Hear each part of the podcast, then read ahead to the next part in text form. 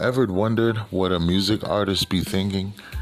Ever thought about what it would take for that person to actually achieve all their goals, admirations, millstones? Well, every week I'm going to tell you that.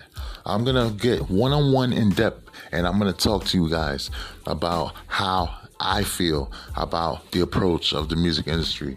What's good, y'all? It's the kid D Wrath, and I got some new music out, and I want y'all to check that out on Spotify. The song is called Love for Me, and I have other things coming out too, guys. But every week, I want you to tune in, and we're gonna talk about what it's gonna take for one person to make it in the music industry if they're serious, if they really want this. Let's go, guys. Wrath Cast out.